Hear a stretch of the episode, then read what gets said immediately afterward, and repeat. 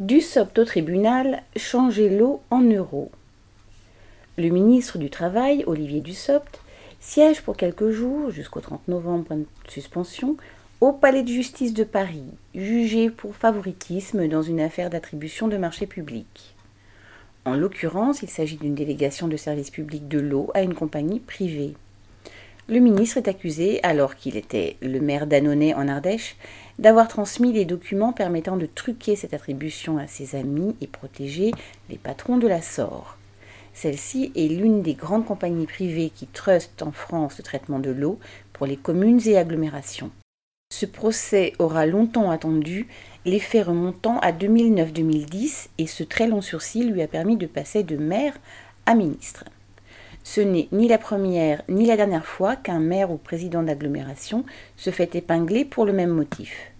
Il faut dire que les bénéfices escomptés par ces compagnies de traitement de l'eau qui trustent cette activité en font une poule aux œufs d'or.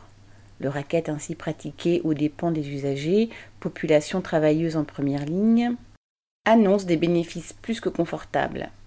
L'arrangement entre les patrons de ces compagnies et un élu pour qu'il se montre compréhensif est devenue une habitude.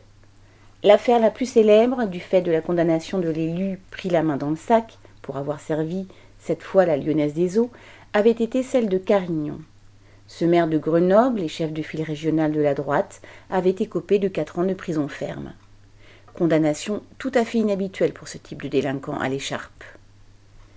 Évidemment, ces élus qui ont servi la soupe à des grands groupes capitalistes en échange de quelques retours doivent l'avoir mauvaise, comme on dit. Car les grandes compagnies corruptrices qui prospèrent sur le service de l'eau ne sont jamais poursuivies ni mises en cause pour leur trafic. Pour la justice bourgeoise, il est dans l'ordre des choses de ne pas s'attaquer aux chefs de gang. Quant à Dussopt, cette affaire est l'occasion de mesurer l'arrogance et le culot du petit personnel de la bourgeoisie dont il fait partie. Il se permet de faire la leçon aux travailleurs jetés à la rue, en les traitant de profiteurs entre guillemets, tout en leur promettant la misère comme seul avenir. Paul Sorel.